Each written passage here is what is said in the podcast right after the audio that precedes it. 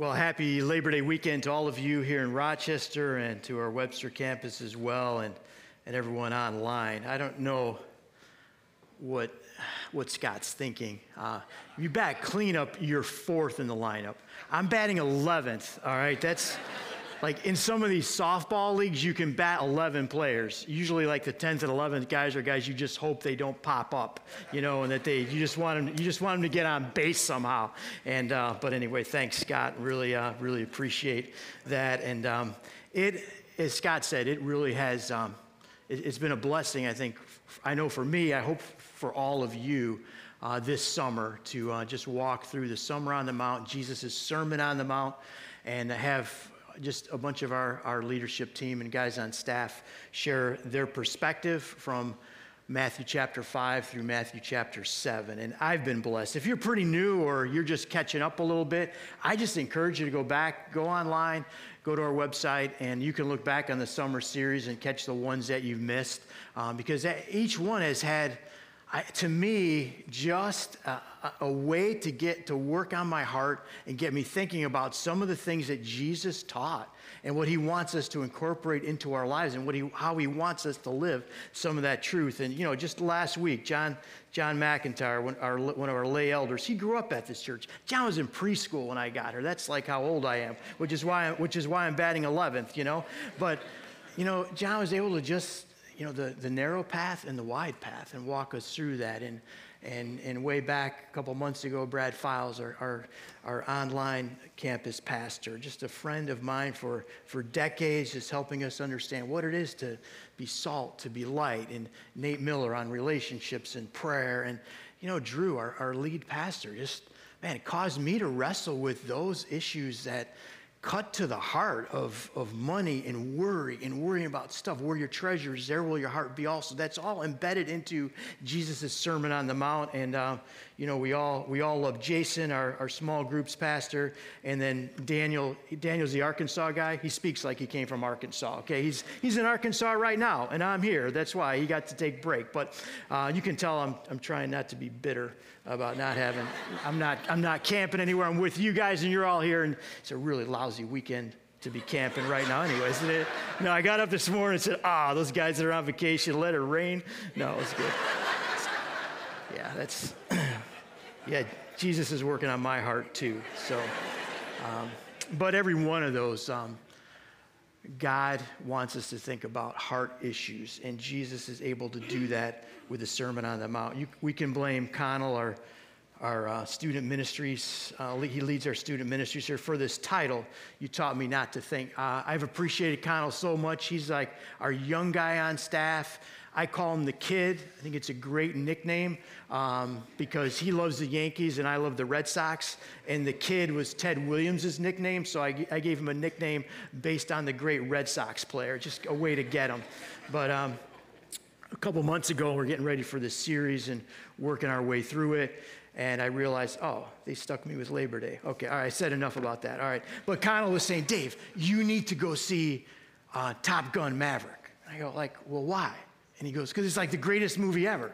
I'm like, you guys say that every summer about the next movie, the movie. That's the greatest movie ever. No, this is really, really good. You're gonna, you're really gonna like this. So um, I, I just don't go see that many movies. I'm just, I tell him, I'm just a tightwad. You know, I'm like the baby boomer generation. I'm like, I'm not to pay $14 for a movie. And he goes, Oh, you get a senior citizens discount. I said, Oh, okay, good. So I got in for 10 and uh, wasn't, it wasn't too bad. But um, that movie starts out, there's a great scene in there where Tom Cruise is, is teaching, he's brought in to teach this young group of pilots. And he has the stack, he has the manual of everything they need to know about their, their fighter plane. He holds it up and he says, You know everything that's in here. Your enemy knows it. And he just throws it in the trash can. And he says, My job is to help you understand your limit. I've got to take you beyond what you know in that manual. And that theme is kind of woven into that movie. And you get near the end, and you know, I'm watching, I'm thinking, like, whoa, this is like going to be like the one movie. I think Maverick's going to die here because it's like he's, he's going down. The enemy's going to take him out. And then Rooster shows up, his wingman, and takes out the enemy. And what does Maverick say? He, he yells to him and says, What were you thinking? Because he wasn't supposed to be back there in enemy territories. And he says, You told me not to think. You remember that line. Sorry if I spoiled it for you. Nate, Nate Miller's seen that movie like seven or eight times now. He's, he's got a lot of extra time out there in Webster. But the whole idea is this you've got to take it beyond just what you know and what you've heard. You can't just say, This is a great message. This is a great summer. Those were good things Jesus taught. No. The idea is, how do I live this out in my life? How do I apply it into my life? As a follower of Christ, I must act on what I know. It's what we do with what we know that truly brings about life change. That's what Jesus is, is going for, especially as he brings his thoughts to, to summary at the end of chapter 7. Let me read Matthew 7 24 to 27. It's on page 788. If you're using a Bible and a chair and your device, it's Matthew 7 24 to 27. And it's basically the parable two kinds of builders. Therefore, everyone who hears these words of mine and puts them into practice is like a wise man who built his house on the rock. The rain came down, the streams rose, and the winds blew and beat against that house. Yet it did not fall because it has it had its foundation on the rock. But everyone who hears these words of mine and does not put them into practice is like a foolish man who built his house on sand. The rain came down, the streams rose, the winds blew and beat against that house, and it fell with a great crash. And these really are the climactic words of Jesus Christ in the Sermon on the Mount, and they make they make an exhortation to us, to the listener, to live out with wisdom the teaching of Jesus Christ. So I want to just make some observations on this passage and then, then make some application uh, from some individuals that perhaps understand a little bit in their life what it is to, to go through the storms that sometimes God allows and that are sent our, our way. Observation one is this Jesus just simply compares two individuals the wise person and the foolish person, the wise person and the foolish person. And it's literally um, the, the, wise one who builds his house on the rock. Uh, the listeners of his day would understand what that meant. It was the person who learned, uh, who, who learned through practice to live prudently. They knew some things, but they practiced those things in their life. They lived out the truth that they knew. It's the one who not only knows the truth, but chooses to act upon it.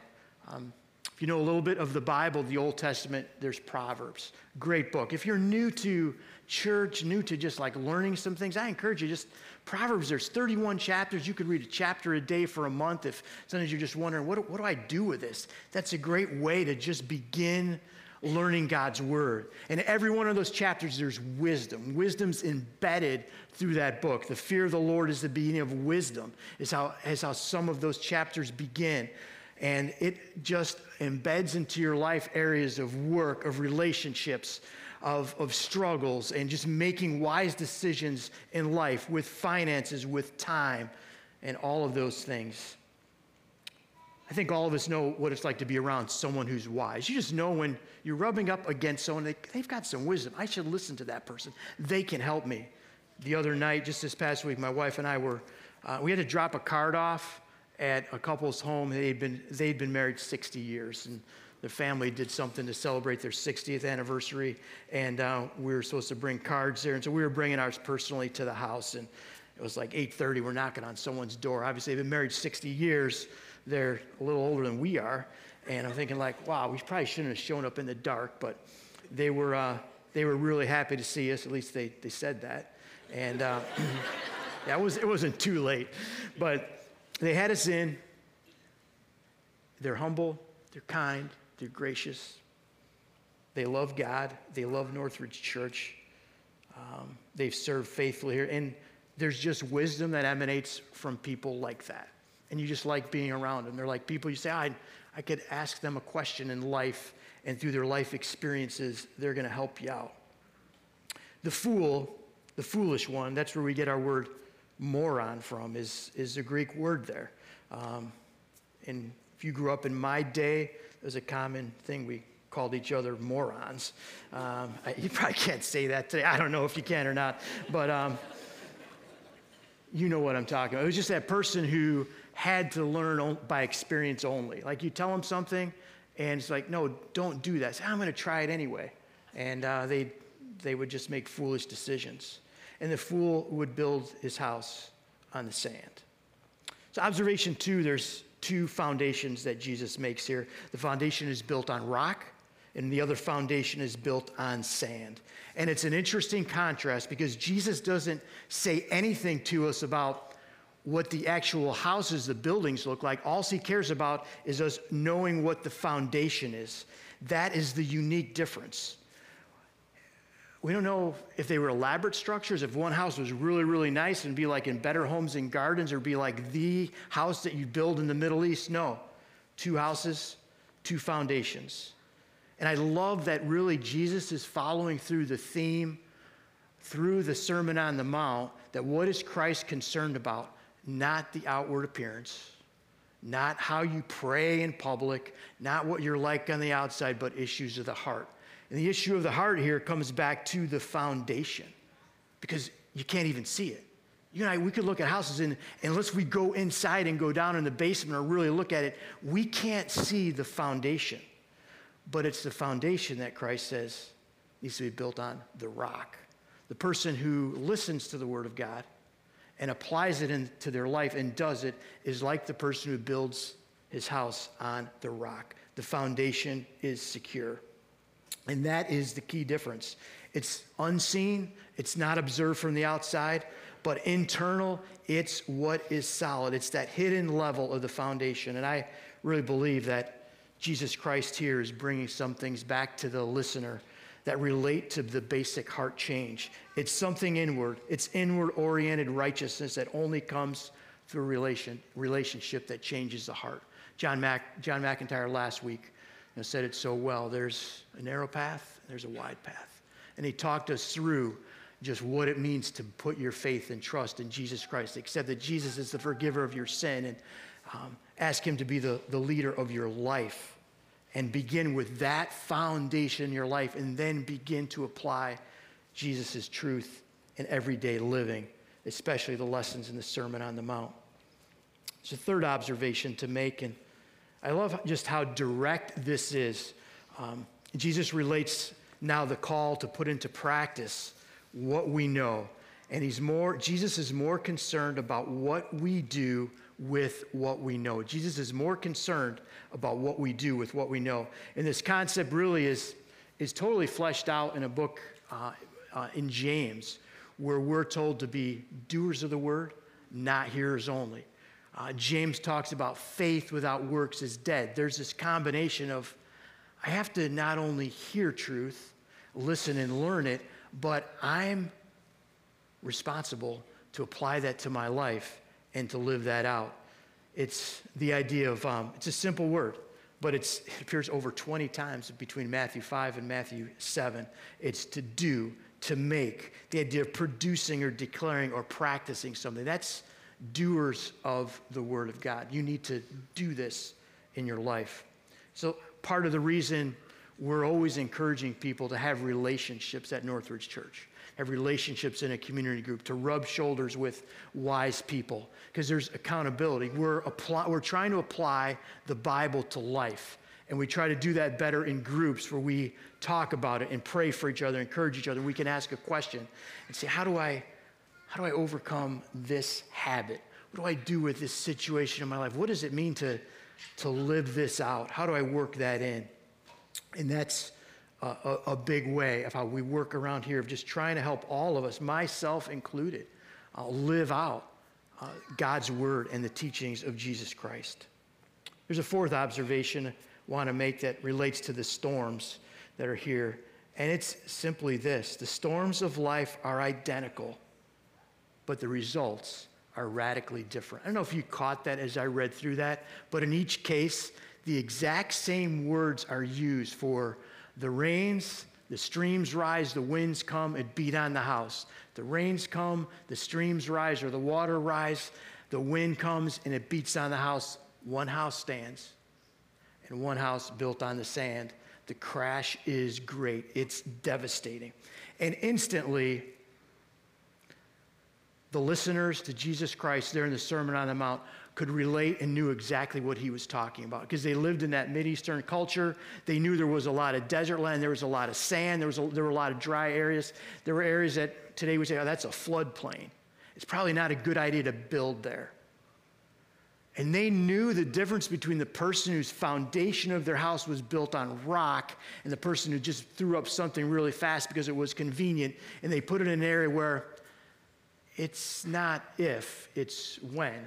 The rains are going to come, and they're going to come with ferocious force, and they're going to destroy that home quickly. And everything will be lost. And I mean, we're able to observe today just around the world. I think just a couple weeks ago in Pakistan, you saw the, the power of water amazes me. Like one leak, what it can do.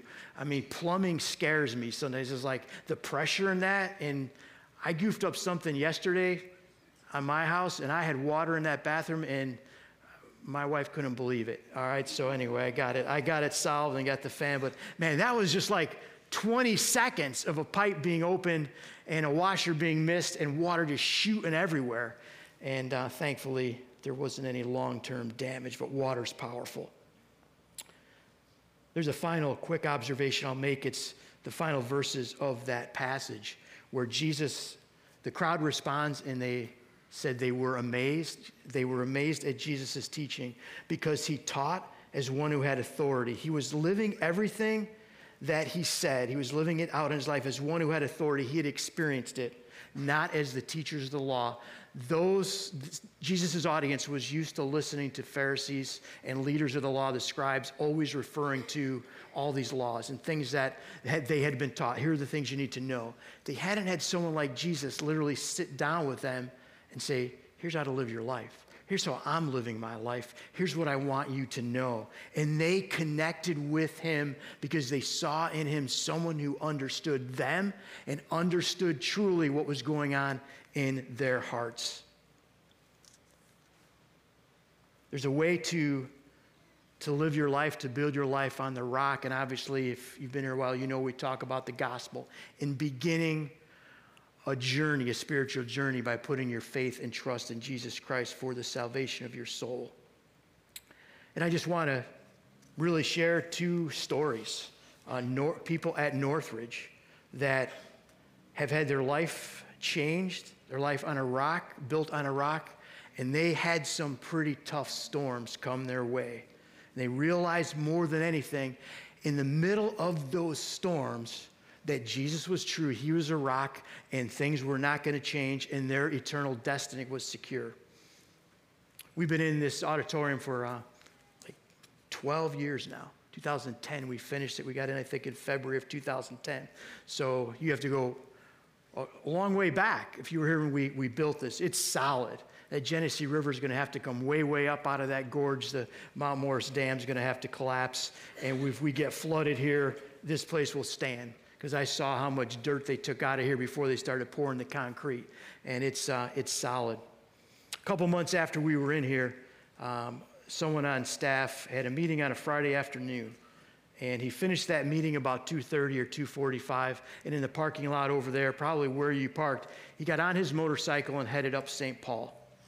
He was going to pick up, get his wife. They were going to drive in their car to Henrietta and go to Buffalo to a friend's wedding. It was just going to be a great night and uh, a good dinner and everything else. And just past the entrance to the zoo, someone was coming south in their car, didn't see this staff person on his motorcycle, and they took a left, and the crash was great. Loud enough that it was heard for a couple blocks. Uh, even a, a college distance runner was out running. He knew the guy on the bike, the guy on the bike knew him, but they didn't recognize each other at the time. He got there and kind of directed traffic. A bus had stopped, people got off the bus, and the damage was great. There was a fractured pelvis, femur, shoulder, ankle, wrist, and internal injuries that were causing some massive bleeding at the time. The ambulance came pretty fast. They loaded this guy into the ambulance, and he was still awake. He was still conscious. There was another staff member there from our church that was talking to him. Got in the ambulance. They drove right by Northridge Church, just going right by here, and and uh, they got a little ways, and the EMT in the back yelled to the guy driving the ambulance. The sirens were going. Um, But he yelled to him, Hey, I'm standing up back here, but you can't slow down. We've got to get to strong. I can still remember that day. I was the guy in the ambulance. And um, I, am not telling the story, please. It, it's, it's not cool. It's not like I, I survived, obviously. I woke up eight days later. But on that ambulance, I do remember this. I knew those injuries were really, really severe. And I knew how they treated me, that this didn't look really good. But you know what? God allowed me to have peace. I knew it was well with my soul. It wasn't anything I had done. I just knew I rested in the hands, in the arms of God and Jesus, my Savior. And I had this peace. I was sad. I, I felt like I wasn't fearful of dying. I felt really, really bad that someone was going to have to tell my parents that I didn't make it. And I, you know, I thought, my family, they, they know the Lord. They're going to be okay. They're going to get through this. And then next thing I knew, the guy's talking to me and telling me to stay with him. You got to stay with me, buddy. And I was tired and I was cold. And I thought, oh, this is how they die in those old war movies. And so, so I went to sleep. And eight days later, um, I, had, I was in the hospital discussing with my wife what weekend it was. And she won that argument because I, I had missed eight days of my life. But you know, when the storms come, you don't have time to prepare for it. But wherever you are in your life on your spiritual journey, if you know Christ, you're solid and you got a rock. And no matter what God sends your way, and all of us have some storms, and sometimes it's relationships, sometimes it's a lost job. It's not always an accident or an illness, but it can be some pretty devastating things that God could send your way. And they may not be solved this side of eternity, it may continue for a long time. But if you build your life on the rock and apply the teachings of Jesus to your life, you will have that confidence. And whatever comes your way, whatever God allows as part of his sovereign plan for you, you will rest and you will know it is well with your soul. And I'm thankful today to, to know that I can continue to serve God and, and be here with you. Know that my life is in God's hands no matter what. I have a really good friend who's um, his storm is a little slower. It wasn't just a bang, a huge impact. But his name is Steve, Steve Powell. Steve is there with his wife, Marilyn. You might not know Steve. It's been a couple years probably since he's been in this building. And those are some of Steve's friends. We helped Steve and Marilyn move a few months ago, but let me back it up. Steve moved to Rochester in the 70s. Steve is a retired chemical engineer from Kodak engineers always tell me that the chemical engineers are the smartest ones. Sorry if you're electric or something else. That's what they tell me. The Chem E guys are the cream of the crop. And when Steve moved here, he did not know Christ. A friend of his came to understand what it meant to believe in Jesus Christ and told Steve, You need to read this Bible and find this out. And Steve decided, as an engineer, would, I'll figure this out for myself. He began reading God's Word. This is close to 50 years ago now and partway through the Bible realized this is true. Jesus is real. Jesus died on a cross and paid the penalty for my sin. And Steve came to know Jesus Christ as his Lord and Savior. Steve served here at Northridge Church in our youth ministry back way back in the day when I was doing student ministry. Steve worked with junior high kids. You got to be wired uniquely to work with junior high kids, trust me. Middle, middle schoolers, they call them today. Steve impacted John McIntyre's life and impacted Nate Bannell's life, our worship leader, and a whole bunch of other people like that in that generation. And then Steve was on the building committee that helped with this building, not build it, but financially help us figure out how we're going to come up with a few million dollars. And that team with Steve crunching numbers, figured out that in a few years we could pay this off after we get in here. Not too often that you get in a multi million dollar building and eight years later it's completely paid for. But guys like Steve understand and have wisdom in life, and they serve God behind the scenes over and over again, year after year. It's a privilege in my life to know Steve as a friend. We've prayed together for years. There's a Friday morning prayer breakfast that quite a few guys go to. And if you're interested, see me. I'll give you the personal invite. So it's just guys. I guess, you know, you could. I don't know what we would do if a lady showed up, but you know, it's like a guys. guys I, don't know, I don't know. All right, that's a story for another day. Okay, but um, Steve and I have been praying together for a long time, And um, we noticed a year ago that he was having some slurred speech. And he said, I got to go have this checked out. And uh, he went in for some appointments. They ruled out a stroke. It was like over a course of a few months, they were trying to figure out what was going on. We came back from the restaurant one Friday morning, and uh, we, we were just talking in the parking lot in his car. I was sitting in his Highlander, and he said, You know, he said, um, further down the list now as we go through this, it, it could be ALS, it could be Lou Gehrig's disease. And if you know what that means, there is no cure for that you eventually lose all ability to breathe. Your muscles just stop functioning little by little by little over a period of time. And I just remember, I remember where I sat with Steve, where we talked about, and he said to me, That's the worst case scenario. But he looked at me and he said, But I, I won't be mad at God. And certainly a few weeks later, that was the diagnosis. And then he met with a medical team through Strong, and they had to bring him in and confirm this was it. And Steve said, Yeah, they were they get pretty nervous when they've got to tell someone there's nothing we can do. So I think maybe someone without God, without Christ, might respond and like say, "You got to do something." You got to. Steve said, "I just wanted them to know I I had faith. I had faith in my God, and I'm going to trust in Christ, and He's my rock." And it's interesting. Over the last few months, I've tried to, to visit Steve as much as I can, and he has oxygen now. He can't talk at all, so he types words on a computer and then it, it comes out and we can carry on a conversation. He's exhausted uh, pretty much all the time just from trying to, to breathe. And yet, Steve, and Steve said to me not too long ago for the first time, he says, I, I know what it means to long for heaven. Because I'm longing for heaven. He's 72 years old.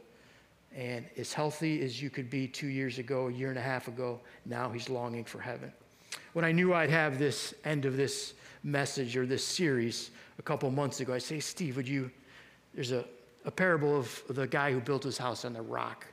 What do you think of in your life when you think of building your life on the rock? Because God has given you peace and it's built on the right foundation.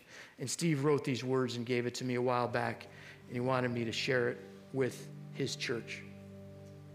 I like rocks, I always have, especially when I was a kid.